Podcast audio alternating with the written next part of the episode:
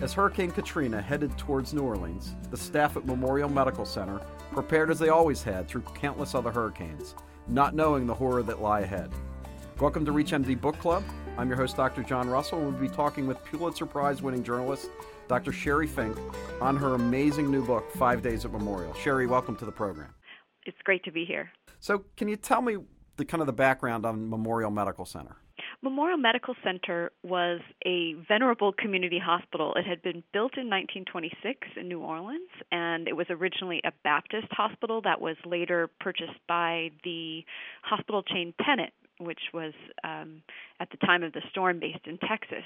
And it really was a place where people went for storms that often threatened New Orleans, even though it was situated, like most of New Orleans, in a bowl below sea level. It was actually about three feet below sea level. And so when the storm threatened, uh, about 2,000 people took shelter in it. So that was about 250 patients, but there were staff members, there were the uh, family members of not only patients but also staff who, who were allowed to bring them with them, and there were even pets because when people evacuate for a hurricane, sometimes they want to make sure that their pets were safe. And so this building had uh, many, many, many people inside of it, many beings inside of it when the storm threatened. It, it sounded like it was just standard operating procedure, just another hurricane that's coming, and you know we're going to hunker down and, and we're going to be fine. That's right. And when the predictions for the storm grew pretty serious, the, the city authorities decided to exempt hospitals and nursing homes. Well, I believe hospitals. Uh, they they decided to exempt the hospitals from evacuating, figuring that they would need to be operational in case people who couldn't evacuate the city, um, you know, needed help after the disaster. But this was done even though the local authorities knew because they had had some close calls, they knew that most of those hospitals had backup power systems that were vulnerable to flooding in case there was a severe flood. They had actually done an analysis of this a few years prior, and they knew that most of the hospitals in the city couldn't withstand flooding.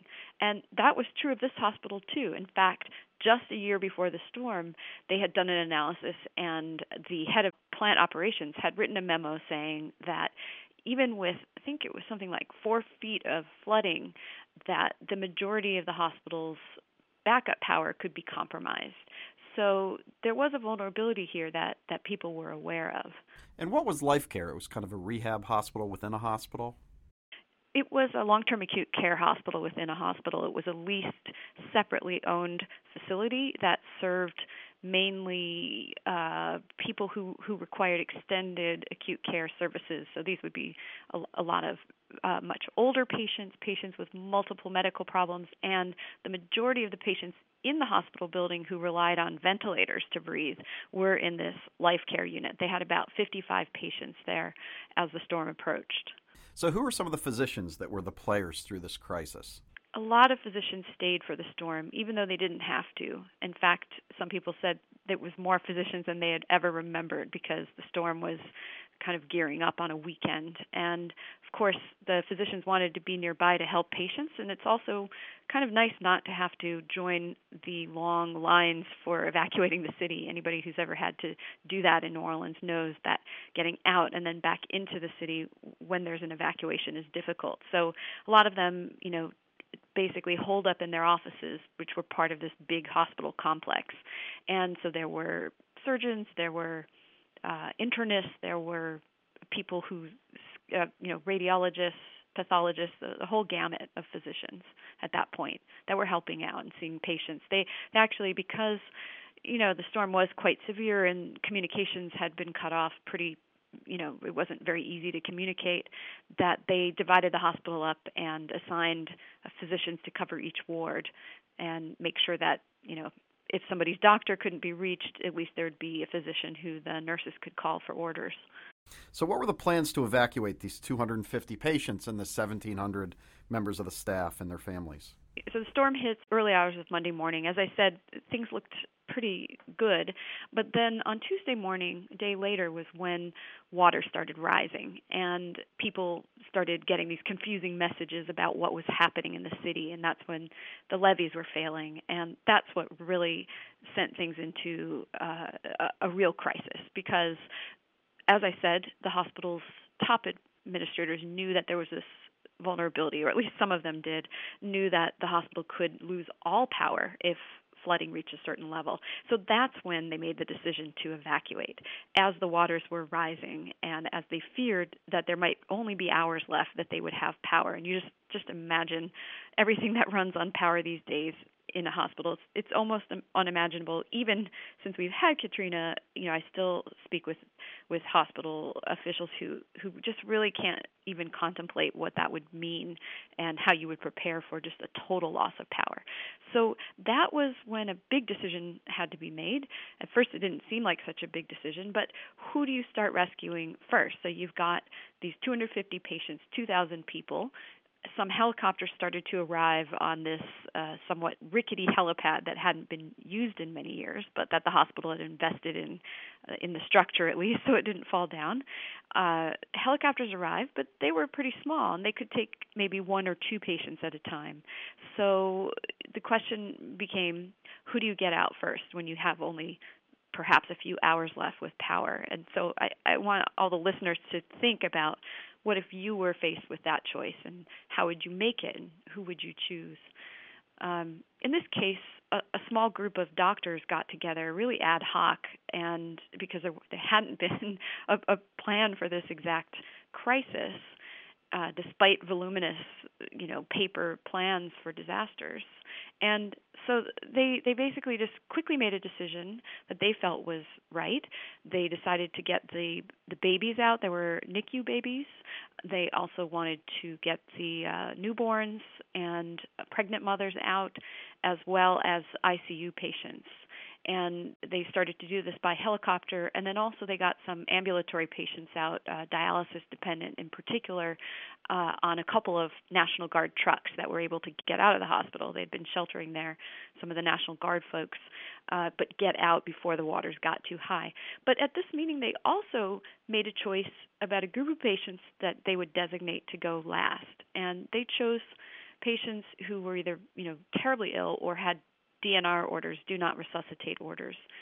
And to the doctors, this just seemed logical, and I, I asked them what the reasons were, and one of them said, "Well, you know, we figured a patient DNR, do not resuscitate, uh, simply obviously means don't restart my heart if it stops, don't re- put me on a ventilator, perhaps if I stop breathing." In this case, they said, "Well, if the patients didn't want extraordinary means to prolong their lives, uh, they extrapolated that to mean they wouldn't want to be saved at the expense of others. But of course, there's nothing in the actual DNR orders that states this. And at some point, someone made a decision to give morphine and midazolam to the patients. So this was uh, a day later. And so what happened was that indeed the power did fail. So we had storm early Monday morning, waters rising early Tuesday morning, early hours of Wednesday morning, maybe 2 a.m., the last backup generator fail. So then just imagine that situation. Uh, they also did not prioritize those life care patients we talked about, the long term acute care patients, the ventilator patients. They were not prioritized in the early evacuation. They were all still there when the power failed. And then you had just this real crisis starting early Wednesday morning. At that time, also, although there had been fairly regular helicopter rescues early on, uh, at some point those had been called off for the night. The, the staff needed to rest. They felt it was dangerous to be up on the poorly lit helipad late at night, so they had called off the rescues, and then they didn't really start up very much on Wednesday. And you just imagine this other form of triage that's happening for the entire city. So you're a pilot for the Coast Guard, and you see people waving rags off of rooftops. You don't know if they have any water. You figure at least the hospital has water and food and medicines, which this hospital did, and, and plenty of caregivers. So there was some prioritizing of people who were desperate to uh, you know stuck on their rooftops with with many feet of water around them. So the the evacuation really slowed on that Wednesday, and these desperately ill patients became even sicker. Everyone had been pretty much moved out of their rooms, or or most of the patients. They were not really getting much uh, of what we would call medical care. It was just this you know inspiring human tableau of nurses waving cardboard over patients' faces, giving sips of water, working in this desperate heat. Um, really heroic work, but not a lot of medical care going on. Patients were getting medicines for comfort as needed. The pharmacy was still working, but you know, kind of curative care or diagnostics, just very little of that was being done. And so patients, some patients began to die, and there became this real sense of of desperation amongst the staff that this sense of, that they couldn't help the patients that they were normally used to being able to help. There were also crazy rumors of what was happening in the city. People could hear gunshots. They might have been gunshots trying to alert rescuers other desperate people around the hospital. But people interpreted that to mean that the hospital was about to be overtaken. I mean literally some people believe this by um, people who were drug dependent, who who were needing a fix, and and they were afraid they would just somehow get to the hospital over the floodwaters and ransack it and kill people. So there was this became this desperation to get out. Oh, I should add with the animals, people were afraid. How can we get the animals out of here? you know when staff was going out by boat wonderful volunteers this creative thinking is really what saves lives in an emergency volunteers from louisiana swamplands had brought their swamp boats talked their way through checkpoints on the way to the city, launched those boats, and started taking people out, all these visitors and staff members who weren't needed, by boat to about nine blocks away where there was dry ground. So they weren't allowed to bring their animals with them, thinking, you know, we've got to get all the people out. People began to euthanize the animals. And then somebody raised this question what about putting some of these patients out of their misery? And and so again, I'd just really like the listeners to think, you know, what do you think about this in, at this moment and this question?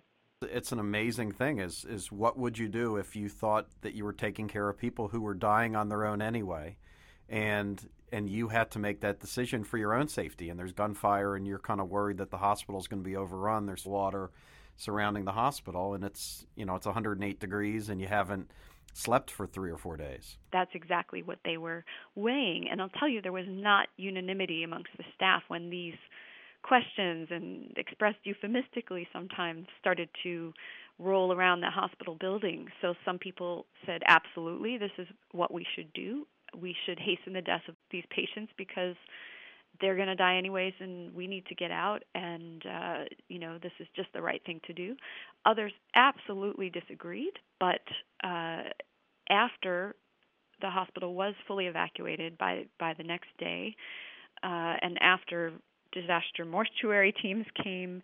They found uh, 45 bodies in this hospital, which was a large number more than in any comparably situated hospital in the in the drowned city. And it ultimately was the case that 20 patients had been injected with morphine or Versed or both. And in this short time period on that Thursday, September 1st, 2000, and died. And it turned out they weren't all patients teetering on the edge of life. In fact, one of them was a 61 year old man, Emmett Everett, who uh, was on that seventh floor in life care, had multiple medical problems, but uh, was and serious ones. But he was conscious. He had fed himself breakfast that morning and asked his nurses, "Are we ready to rock and roll?" And so he, however, was partially paralyzed, and he weighed about 400 pounds, if I remember correctly. And according to people who participated in a discussion about him, they felt that in the hospital with no elevators, a man on the seventh floor of this type, that there was no hope of getting him all the way down the stairs through a, a hole in the machine room wall into uh, a, parking garage where the patients were driven to the top of the garage, then carried up these rickety flights of stairs to the helipad for rescue. And they felt they just, you know, this happens in a disaster sometimes. You just, you get blinkers on and you cannot see what the possibilities might be. And at that moment, it just, maybe they hadn't slept in days. They just felt that there was no way to rescue him. And he was one of the patients who received these drugs and died on that Thursday. So I don't want to kind of spoil the the ending of your book for the for the listeners, but it is an amazing read to kind of find out what happened with regard to charges and prosecution and kind of follow up, and, it's an amazing ethical lesson for anyone who's ever taken care of patients, anyone who's been a patient, and what would you do if kind of faced with that dilemma. So I want to thank you, Dr. Fink, for being on the show. Five Days of Memorial is an amazing read, and thank you so much. Thank you for having me. This is Dr. John Russell. You've been listening to ReachMD Book Club. To download this program or others in this series, please visit ReachMD.com. Thanks again for listening.